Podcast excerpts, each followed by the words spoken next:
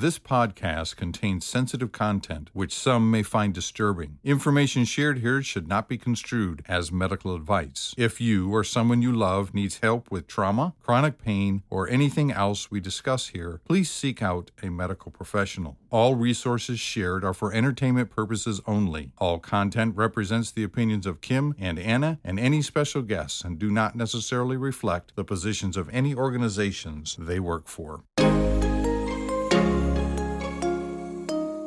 This is not ideal, but we're going with it. A mother daughter podcast about chronic pain, trauma, mental illness, and more. Kim is a trauma therapist and certified addiction counselor who lives in Pennsylvania, USA.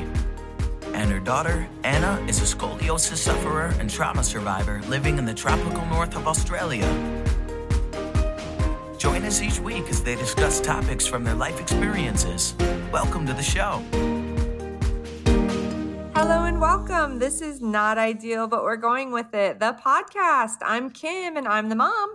And I'm Anna and I'm the daughter. And just as a quick recap, this is like our fifth take, but this time we have my Aunt Debbie with us. And I'm so excited because Yay! my mom and I have been criticizing ourselves and no, not ourselves, but each other for the last hour. And now we have Aunt Debbie with us. And I think that she's going to save us from ourselves. yes, we are so excited. So Debbie is my older sister. This is Kim talking. So there's three of us and we want you to be able to figure out who's saying what, but I'm Kim and I'm the younger sister and I have one older sister. Her name is Debbie. She's with us on this podcast. She's been through a lot of things and just an amazing, brave person who's an inspiration to both Anna and myself. So welcome Debbie. Thank you for having me. I really appreciate it. We're so glad to have you. We just want to start and give you a chance to talk um, just a little bit about trauma that you have been through, and you can share. There's been quite a number of things, and so just pick anything that you want to, either your earliest trauma or your most recent or your most difficult, whatever you want to talk about, and we're going to turn it over to you. So, welcome. Thank you. Um, I think I would like to start with our daughter. Um, my husband and I were married almost six years, and our son was two and a half when we found out I was pregnant with our second child. And two days later, after we found out, I had dropped our son off at daycare and I was broadsided by a drunk driver. Mm. And he mm. was not only drunk, but he had no license. He ended up in a fight with the police and my car hmm. was totaled, oh which was also mm-hmm. lovely. But um, I ended up just with a head laceration and minor injuries. That was a big blessing. Mm-hmm. Um, and I felt very vulnerable after that, though. I felt like vehicles were always coming at me, and I worried about the mm-hmm. baby, even though the doctor told mm-hmm. me the baby was fine because I wasn't that far along. So everything seemed to be fine after that. But then I had my six month ultrasound, and they measured the baby's head and found out the baby's head was too large. And mm-hmm. at that point, within a 24 hour period, we were told the baby would not survive. Um, which was devastating, as you guys can imagine. I, as you guys mm-hmm. actually know, it was mm-hmm. devastating. Mm-hmm. Um, mm-hmm. The baby was diagnosed with holoprosencephaly, and in some cases, a shunt can be placed to drain fluid off of the brain but our baby's brain and fluid were intermixed. So there was no way to drain any fluid. Um, we asked right away, did the car accident have anything to do with it? And they said, no, this is genetic. And mm-hmm. we hmm. were also told something very scary. We were told that babies that have this um, can have no mouth, one eye in the middle of their forehead, and it's associated mm-hmm. with the Cyclops monsters myth. So mm-hmm. that was oh, terrifying. Wow. I know everybody wants the Gerber baby, you know, and it was like so terrifying because we already knew the baby was going to die. And then when we heard that, it was just like, it was mm-hmm. awful. And that was back when um, X-rays that they did. Uh, what do you call that? The ultrasound. They do the, the ultrasound weren't as detailed. right. They couldn't really tell us exactly what was happening. And I, I remember this, of course, because um, you were pretty early in your pregnancy um, when you were diagnosed and when the baby was diagnosed. And you carried the baby to full term. Is that right? Do you remember how early you were? No, I had ended up having her two months premature, oh, actually. Oh, yeah. Because okay. I found out at my six months which oh, was okay. terrifying because I thought, oh no, I've got to carry the baby for three months, you know, and I was so scared. Mm. And then a month later, um, I started having severe pain in my back and my legs would go numb. And so my, Oh, doc- my. yeah, it was horrible. Um, my doctor said, your health is declining now. We know the baby's going to die at some point, but now we need to focus on your survival. And so he scheduled me for an emergency C section. And Wow. we were not sure what to do with our son, who was then three. And we wanted him to be able to see the baby if it was appropriate, but we didn't want to see have him see everybody crying. And the morning we were heading to the hospital, he woke up with chicken pox. That's And so we felt God answered that big question for us Mm. of whether he should be there or not. We were very blessed. We felt we saw that as a huge blessing because everybody at his daycare broke out with the chicken pox on the same day. So he Oh, stayed there. I know.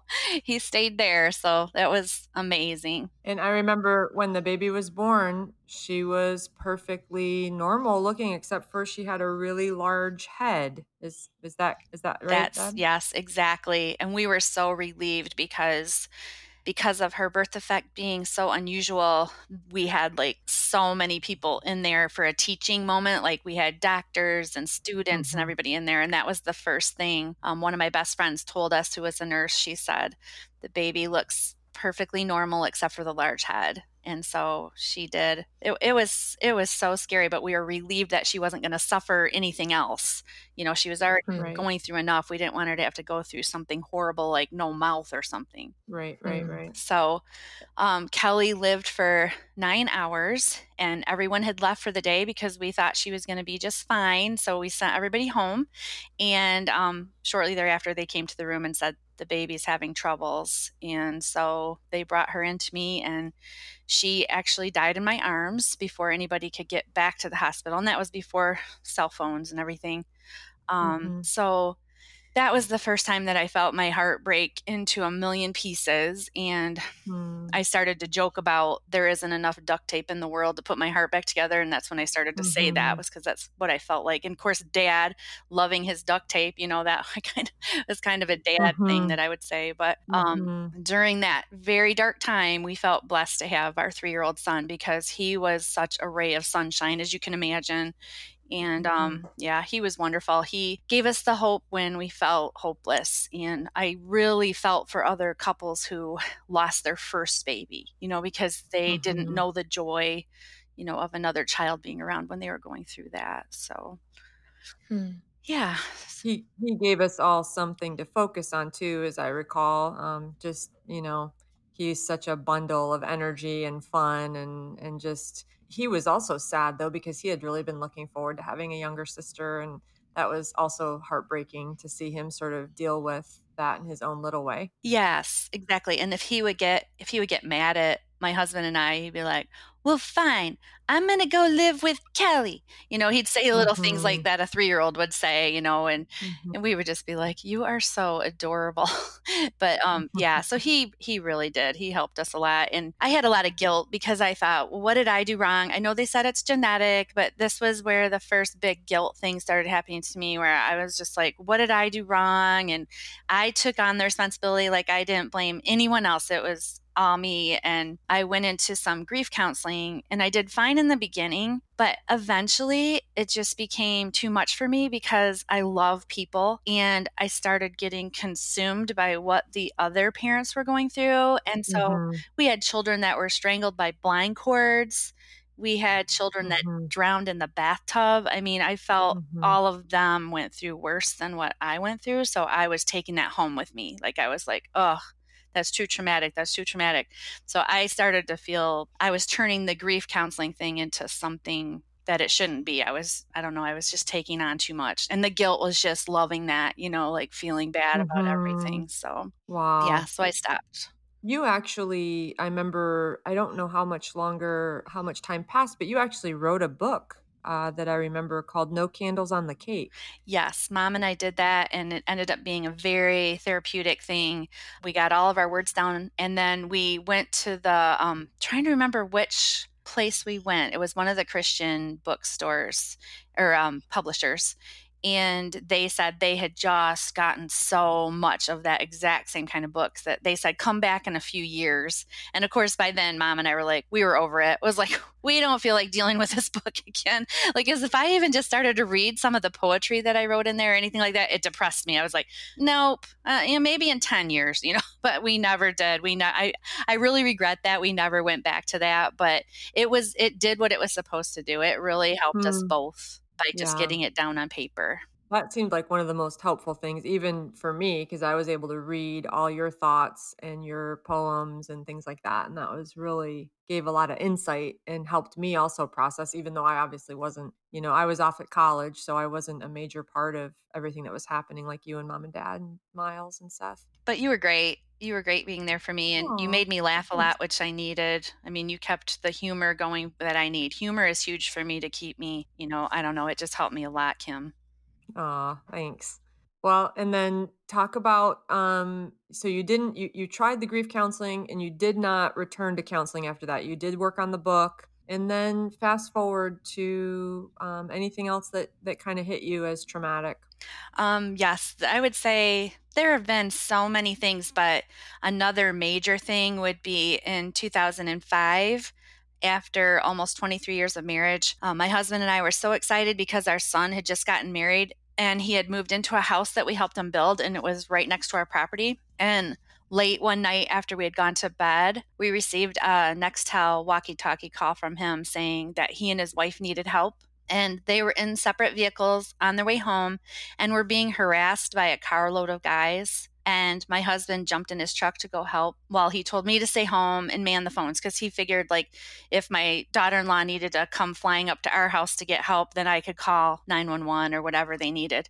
So to make a long story short eventually we could not get a hold of my husband and our son who was alone at that moment was the one that found him dead in his truck Mm-hmm. And he called me and started screaming, Help me, mom, dad's dead, dad's dead. And he's screaming this mm-hmm. into the phone. Mm-hmm. And it was the most helpless feeling to not be able to be there to protect mm. him.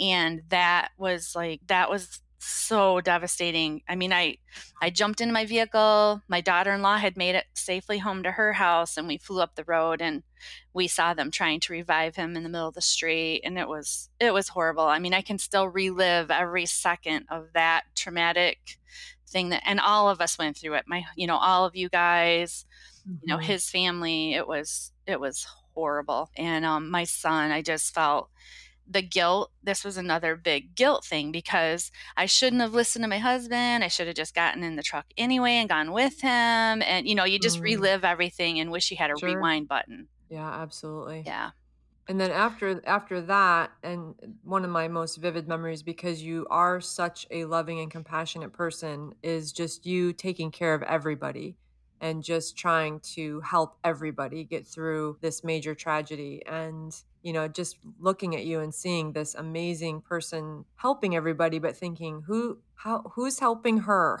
i remember thinking that I felt responsible because the kids had just gotten married and I wanted them to have a normal start to their yeah. you know to their lives together and it was such a happy time for us. It was such a happy time. And then when that happened, it was like the whole world just crashed in and it was mm-hmm. just it was awful. But you're right. For me, I was trying to hide behind that and I just wanted mm. to take care of everyone else. Like, you know, mm-hmm. I I'm mm-hmm. going to be fine. I'm going to be fine, but I never dealt with those real emotions. And how old was Miles when he died of a heart attack? Um, he was 42. He was actually three weeks from his 43rd birthday. So he was young. Yeah, mm-hmm. it was mm-hmm. awful. And did you get any kind of care that was actually helpful following that tragedy, Debbie? Um, I didn't want to go into grief counseling because I was scared, which I never really thought about the fact that I should have looked into one on one grief counseling. Um, the group stuff had freaked me out so much that I just didn't even consider it. But I have so many wonderful family members like you guys and my friends that I could talk to about everything. So I felt like I was handling it correctly. I mean, every now and then I would have a breakdown. I had one time at work that um, You Are So Beautiful came on the radio, and Miles sang that to me, which I knew I wasn't mm. beautiful, but the man was just oh, wonderful. You are too beautiful. No, but I'm just saying he was he was just so sweet. That song came on and I started hyperventilating. Like I can mm. remember mm. That vividly and I freaked everybody out because I hadn't been reacting. Like they were like, "Oh no, what do we do?" You know, they were all panicking.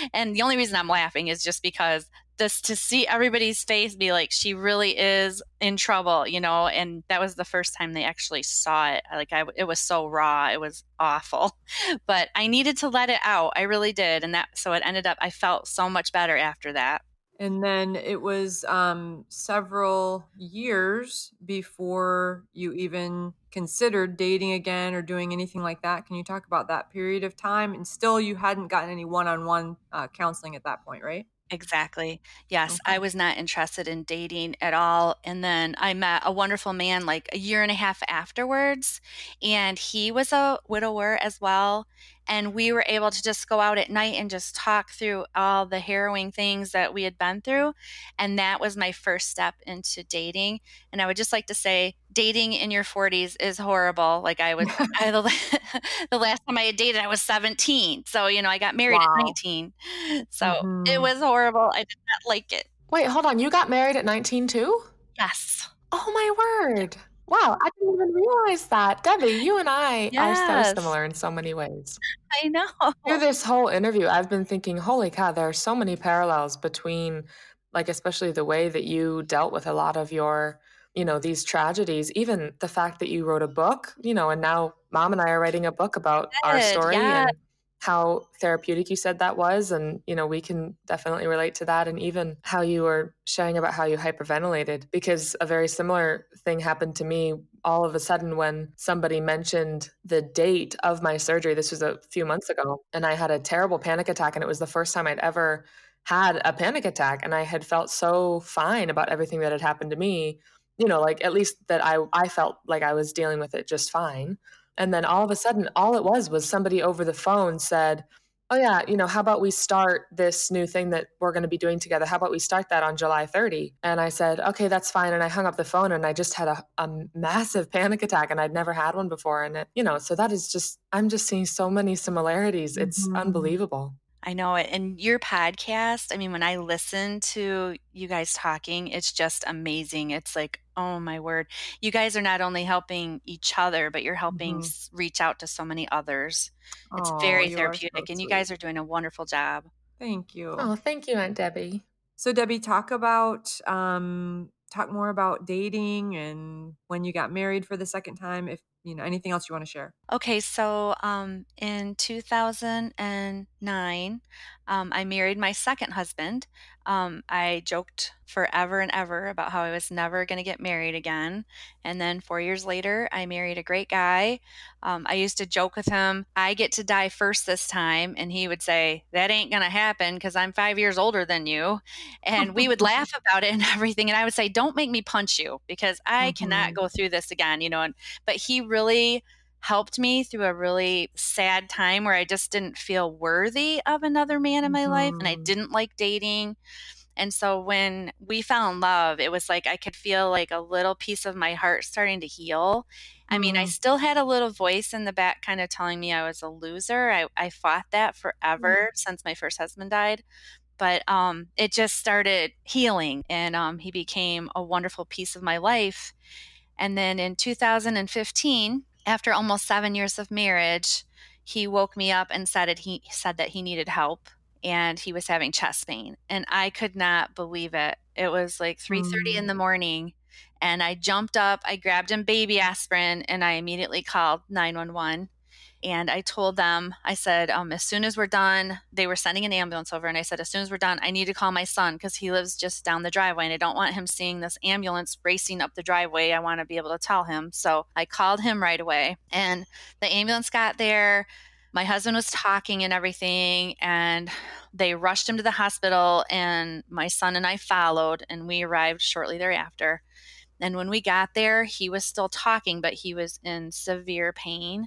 Um, and but I just felt this relief, like I, I felt so much better that he was actually someplace that could help him. He wasn't alone in his truck, you know, he was, mm-hmm. he was being taken care of, and mm-hmm. um, we could just tell that he was upset because he had just recovered from that trench collapsing. Remember that Kim that crushed his leg, and so I knew that following Monday morning, he was going to be released back to do all of his normal activities. So I could tell he was mad because he probably was thinking, this is going to be another setback. I'm not going to be able to do all the things I want to do. And so, mm-hmm. unfortunately, my last memories of him are, you know, he's upset. I mean, he was still mm-hmm. loving to me in the ER as much as he could with so much pain, but mm-hmm. he was mm-hmm. mad but um, my mom and or our mom and my first husband's sister arrived at the hospital shortly thereafter and the surgeon came in and said your husband will die without surgery. He said there's no other way to say this but we need to rush him back right now.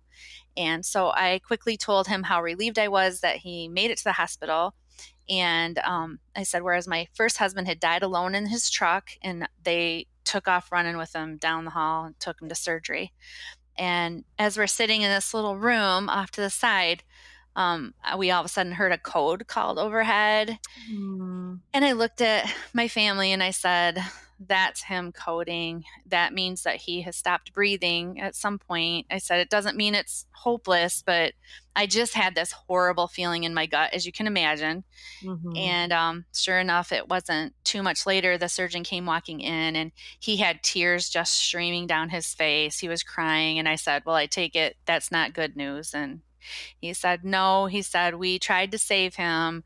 We ended up having to do open heart surgery on him, and he died on the table. And mm. I just could not believe it. And of course, I always want to make everybody else feel better. So I like hugged him and I was like starting to cry and I was just like, oh, I, you know, thank you so much. And then all of a sudden that reality hit me and I started screaming. I was like, this cannot be happening again. Please tell me this is not happening again. Mm-hmm. And I mm-hmm. mean, I was just like screaming out. Like I said, I was going to take better care of this husband, you know, just ridiculous things that just were blurting mm-hmm. out. And then all of a sudden they're like, oh, we need to take this crazy person into a quiet room. Cause I was like mm-hmm. upsetting the whole place, of course. Mm-hmm. And um, so yeah, I was hysterical and at that point i wasn't even sure that i had a heart left to break. I mean i was just so mm. devastated and i just felt more guilt. Like how could i have saved him? What could i have done? This is my second chance at happiness and i was mm. just i was just devastated.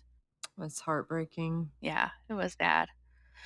So and then it was the all the funeral arrangements and all you know everything that comes along with that and yeah a lot of you comforting people again, as I remember, and taking care of a lot of people. And you also had um, your first husband's parents you were taking care of at that time. Is that right? Um, I wasn't so much taking care of them. Their daughter was taking care of them, um, the majority, but my son and I were trying to, and my daughter in law were trying to help, like whatever we could do, because their health were, was failing too. So yeah, that was tough. That was a, it was a rough time. Mm-hmm. And you also have a job that's pretty high stress in a hospital. So it's not like you're, you know, having just restful places to recover and, and relax all the time yeah, I absolutely loved my job and the people that I worked with. Um, but the job I'm in now is more stressful than it was back then. But you're right. I still had to be on the ball. Like I couldn't let my brain quiet mm-hmm. down and, you know, I had to keep going and going and going. And, um, but the support that I received from work was amazing. Like they helped me get through on a daily basis because you do have to go right back to work. And, right. you know, they were amazing along with my family and friends. All of you guys helped me so much. And then, Debbie, you still had not had any kind of care at this point um, after, you know, you've had these three major tragedies and you're just trying to kind of keep going. At what point did you find any care that was actually helpful to you? Can you talk about that at all?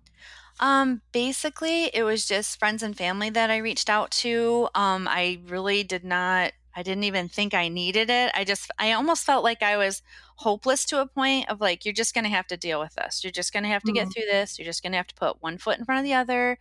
And of course, my faith in God, you know, I, I talk to God all the time. And I just said, I don't understand why that couldn't have been my happy, you know, why that couldn't have been my recovery. And I just also felt the guilt of my son again going through it and the rest of the family. But I, you know, just focused on my son. Like he's been through so much and here we go again. And uh yeah, so there was just a lot of that. So, Debbie, up until that point, so you've had these three major tragedies and still no individual counseling. Can you talk about when you did find someone that you could meet with individually and what type of therapy really helped you or you found helpful? I sure can. Um, what, something that was very helpful to me was after a major crash in my life where I just I was having so much trouble dealing with anything. I I was so devastated, and the guilt couldn't have been worse. Like I just I didn't feel worthy. I felt like a loser. Um, never gonna marry again. I just everything was horrible. Like I just felt like those were your chances. You know, you've lost Mm. a you've lost two husbands and a daughter. What more can you do to devastate your family? It's kind of how I felt, and Mm. I finally was able to get some counseling and it was amazing because even like the very first session, sitting and talking to my counselor, they're like, Where is this guilt coming from? You know, did you kill your daughter? Did you, are you the one that killed your husbands? You know, and, but I mean, I had never looked at it like that. The guilt had always just been so big that I never was able to rationalize, I guess. I, I just Mhm. could never I never, it was always about me. It was like me, I'm the one. And Mm. once we started talking, um, and I had, they gave me homework and, and also you were able to help me a lot. I spent hours and hours on the phone with you talking things through. And it was like, suddenly it started to all make sense to me that I was just putting myself through so much and Mhm. blaming myself for everything that happened. And once I started to feel that guilt kind of lift off my shoulders, it was crazy. It was amazing, like what healthy brain can do for you. Yes. And you know that it's so interesting because I remember vividly you apologizing to everyone for how hard this suffering was for everyone else.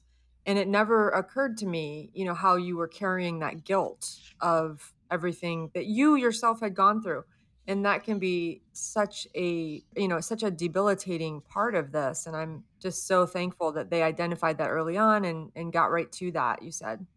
Yes, and and then they diagnosed me with PTSD, which at first I was like, no, I I cannot have PTSD because I always think of that as being the police and the military and everybody else, but they said, "Oh no, you are the perfect person to be diagnosed with this." And I Mhm. started to realize that the trauma doesn't have to be life-threatening to traumatize you. Like it, Mhm. sometimes a close call is all it takes. Your brain just plays it over and over. And it's that panic that Anna and I were talking about too, like where you have those panic attacks, like my chest. It would feel like someone was stabbing me right in the chest bone, or someone was standing on my chest bone, I should say. Yeah. You can't breathe. You can't breathe. I mean, I would open my bedroom window up and stand there and try to breathe air and be like, what is going on? I didn't have a Mhm. name for it. Right. Yeah, and that's even I remember even thinking I, I was so confused because I it's like your body gets away from you and you can't breathe. And for me, I couldn't see. Like mm. my vision went, you know, all the sides of my vision blurred out. And I remember thinking, what's happening to me right now? Because it's not that you you know, oh my word, I'm having a panic attack. It's that your brain, you know, it's just the chemicals start to overload you and you think, this is not how my brain normally works. What is going on? Why can I not see? Why can I not breathe? Why why does my chest hurt? And I just remember being just totally confused as to why my body was suddenly betraying me like that.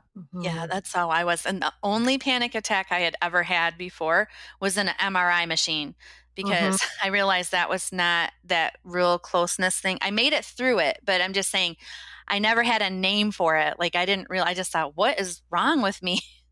And then Mm. once they diagnosed me, I started reading up on everything and I'm like, oh yeah, that's me. Oh yeah, that's me. Mhm. And Debbie, you bring up a great point. Some people think, oh, I have to be the one who thinks they're about to die. But actually, if you're close to any type of life or death or traumatic situation, it can cause you know ptsd and and so that's a, a really important distinction to make that a lot of people don't understand that i have been traumatized and i need the care for my trauma so that's such a great point yeah it was it was amazing it was such an eye-opening experience like and something that i learned also from my counseling was if you're blaming yourself for something and you're feeling guilty and you're beating yourself up don't be embarrassed that you need help dealing with that. Get somebody to listen to you. And I felt like I was telling people, but apparently all these wonderful people that are saying, call me at two in the morning, you know, I'm here for you, whatever. But the problem was I wasn't sharing those intimate things of like,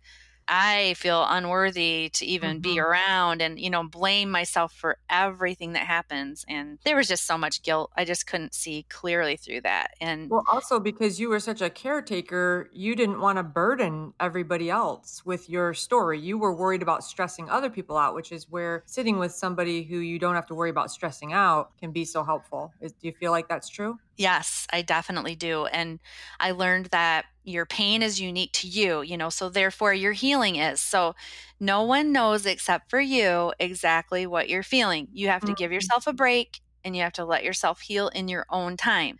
Um, but obviously, if you're standing still in the healing process, then you need to get therapy. You need to get some help so that you can move forward. And I was stuck like on a treadmill, is the way that we described it. Like I was just like, I wasn't going anywhere. I was like stuck. Hmm.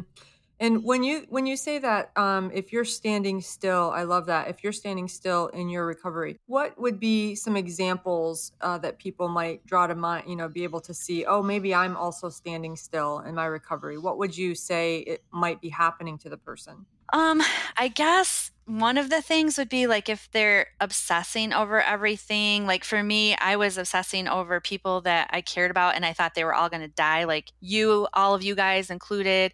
I was just like, I was forgetting to trust God with that. I was mm-hmm. just totally like, I don't know, I, it was in my brain all the time. I had another thing where I, I just always felt like I had, like you said, I had to protect others from my emotions. I had to hide mm-hmm. them instead of letting myself be emotional and uncomfortable. Um, because sometimes it's very uncomfortable to cry in front of others and let them see that vulnerable side. Mm-hmm. And I just that helped me a lot once I realized it's okay to cry. It's okay to reach out and say, I need more help. I can't do this by myself. And God is always there. But sometimes it's just so terrifying that you're just like, I feel, I felt like I was reaching out, but I wasn't. I was just, you know, kind of putting a fence around myself. Really? Yeah. Wow. And one of the other things that I found was, you know, stay strong in your faith. Um, for me, I knew God was walking with me. And of course, we've said this before, Kim, uh, carrying us at times. Um, mm-hmm. But for me, praying and talking to God all the time helped me a lot being more honest with my friends and family and saying, okay, I can't, and saying no when I had to. Like, I just always felt like I had to keep going and going and going. It's like, nope, you know what? I need some quiet time. Mm-hmm. And um, one of the things that we said in therapy was I felt before therapy, I felt like I was in a boat that was being pulled away from the shore. Mm-hmm. And when I mm. would get those panic attacks, I would jump into the water and try to swim but instead I was drowning and I could never reach the shore or safety. I just always felt that hopeless feeling of like, you just can't do it. You're not strong enough. You can't do it. And then after I started getting a healthier brain, if I felt that panic coming on, and I've told you many times, Kim, this is what I would do. Um, I would picture myself in that boat again. But this time, I would picture myself riding the waves and going over them gently, going over the swells gently. And I would visualize the waves taking me gently back to shore instead of away. And it was like my safe place. Mm. And I've got to be honest with you guys, on my really bad days, I'd get in that boat like mm. three times a day. I really would. Mm. It was the I would have to stop and have that quiet time. I mean, I did. I would have to stop and and do that because I just didn't know that was one of my coping mechanisms. It worked for me. So, you know, hopefully it would work for somebody else to be able to find their safe place mm-hmm. and do mm-hmm. that. I don't know if it would help them the same way it helped me, but it definitely kept me from my panics. hmm I think that's so cool. And then tell us about any other coping strategies you found really helpful after you learned some skills. I know you do art, uh, you're an incredible illustrator. I, I don't know if you found that therapeutic. Any, what else did you find therapeutic during this period of time? Uh, definitely writing. I love to write, and I do love the artwork is is a big thing for me. And I need to find more time for that because it's very it's very peaceful for me when I can mm-hmm. do drawing and do the writing and everything. Um, but yeah, that is definitely that quiet time. I love to do crossword puzzles, you know, just sitting at night sometimes because, you know, being widowed and I'm never, ever marrying again, ever, ever, ever. Um, I sit alone in the evenings and watch my favorite shows, just kind of de stress from a busy day. And I sit and do crossword puzzles and you know, you just find your happy place. Like I don't sit around thinking, woe is me, I'm alone, you know, and, mm-hmm. and I don't think about that because I myself am putting myself in this position. I've decided at this point I do not want to be with anyone. And I don't know. I guess it's just about making decisions that are healthy for you. And for me right now, this is what's healthy for me is to mm-hmm. just take my, you know, do some of the fun things that I've always wanted to do. And I love to watch my son play softball and spend time with the grandkids and just, you know, I guess surround yourself with the people that make you feel safe and happy. Mm-hmm. Any any questions you've got, Anna? I'm sorry, I've been monopolizing. no, that's okay. Okay. No, I have loved listening. I cried a couple times. I had to mute my microphone. oh, I'm sorry. Yeah. Oh my word, Debbie. yeah, I want to come over to her. Sorry, this is the whole thing. no, no, no. It was fantastic. I've loved listening. I mean, I know I was so young. I mean, I wasn't even I hadn't been born yet when everything was happening with Kelly. And then when when your first husband passed, I was quite young. I remember that was the first funeral I ever went to. And you know, I haven't really, because I was so young, I haven't really had a chance to hear everything over again. Do you know what I mean? I haven't had a chance to really hear the story of how everything actually happened with an adult brain. Mm-hmm. Yeah. And now hearing it, it just, I just can't believe everything that you've gone through. And I remember finding out, I remember I was already living here in Australia when your second husband passed. I remember getting the message from my mom explaining, I woke up in the morning to see that he had been brought to the hospital and and then I got the message saying that he had passed. And I just remember I had just stood up from my bed and I remember just sinking back down to my bed and looking at that message on my phone. And I remember whispering at my phone just the word no, you know. Yeah. This was... can't be happening, you know. So mm-hmm. yeah. So I'm just hearing it over again. Yeah. I'm crying. oh, I'm sorry. We love you so much, Debbie. And, you know, we're so thankful for you to share your story. Is there anything that you would say to people who have suffered with multiple traumas? And I know this thing about the guilt that a lot of people don't realize this false guilt um, can really have such a devastating impact. Is there anything you want to say about that or anything to people who are suffering with kind of this, um, you know, with their own tragedies? Don't give up there's always someone to reach out to. If if you have people in your life that you can call at any time, don't think, "Oh, I don't want to bother them." Do it. Call them. If there's someone you trust, call them. If there's no one in your life that you trust, please reach out to someone who can help you find a therapist. Mm-hmm. I mean, even if you're not comfortable going to like for me like group therapy is wonderful for people but for me it wasn't it wasn't what i needed i just needed one-on-one but i would just say please don't give up. Find someone willing to listen to you. And even if you go to a therapist and it's not a good connection with that person, you don't feel it. I've known so many people that were like, well, I didn't like it because of that person. Go find a different person mm-hmm. because you need to find the person you're going to connect with. Because I was very blessed and found the person immediately that, I mean, I felt this connection. She said, you can call me day, night, whatever you need. And I knew that was honest. Like, it was j- just her saying, reach out to me, reach out to me. And that's what I needed. I never mm-hmm. really had to call her, you know, but I knew that I had her in my phone mm-hmm. and she was there and she was someone who wasn't going to judge me because even people who love you dearly, love you so much, you can feel that judgment like, oh, they're going to judge me mm. if I'm mm. so needy. Mm. You know what I mean? Mm. And so that I would just say, you know, reach out. And I just want to, I just want to close with saying something that this is something just precious to me is ama- the song Amazing Grace. Mm-hmm. And of course, I hear we sing it at church all the time, but I just want to say in closing, remember these words Amazing Grace, how sweet the sound that saved a wretch like me. I once was lost, but now am found.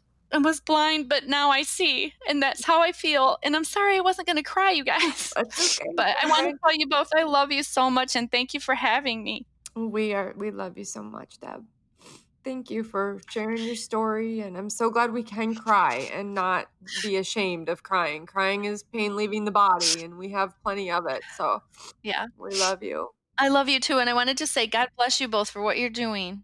Well, God bless you. Oh, thank you. Thank you so much for sharing your story. Yeah. And we look forward to, you know, you're our most faithful follower. Like you're you're you're up there. You, you won the you won the you were the only contest uh participant.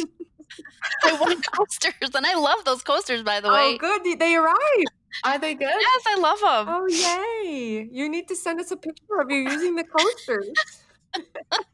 They almost got stopped crossing the border because the post lady thought that it was untreated timber that I was trying to send across state across country borders. Are they boomerangs? Are they are they boomerangs? No, they're little. They're hand cut little like silhouettes of the country of Australia, and then they have a hand painted kangaroo in like traditional Aboriginal style art. Oh, They're so cool. I'll send you a picture. Oh, good. Yes, and we're we're so your support has meant so much, Debbie, because without your support, we would have very little support. oh, thank you so much for being our uh, first review guest and for doing this this uh, program today. Anna, anything you want to say? I just wanted to say that in honor of her being our most faithful follower, I think that in for the end of this episode, we should just put out a quick notice. Like we always send out a quick shout out to Matthias. And in honor of oh. Debbie, I think we should also send a quick shout out to Gerard Butler, who is her who is her Matthias. so Gerard, we would love to have Matthias on, but Gerard, we would also love to have you on our podcast. Either one. if you would like to guest star. Ellen, Debbie would make a great third guest. You could have Matthias and Gerard on your show, and it would be a great time. So oh, are you talking to Ellen DeGeneres now? Yeah, Ellen, fly me up from Australia, fly Debbie in, fly fly my mom in, and then also, and then please have Matthias and Gerard waiting behind the curtain. We love you, for Ellen. our whole interview. We love you, Ellen. we love you, Ellen. All right. Well, I am Kim. I'm the mom. We are signing off. Thank you so much for being with us. And I'm Anna. I'm the daughter. Yeah, thank you for listening. I hope you guys all had tissues here while you were listening. I wish that I had had tissues. My sleeve is all gross. yes. And Debbie, we love you. Thank you so yeah. much. You want to sign off, Debbie? Love you too. I'm Debbie, the older sister and the auntie, and I love you both. We love you. All right. Love you so much, Debbie. See you. Bye-bye. Bye. Bye. Thank you guys for joining us today. Stay tuned for more podcasts from Anna and Kim on the new series, Not Ideal, but We're Going With It. Also, check out their new website at www.notideal.net.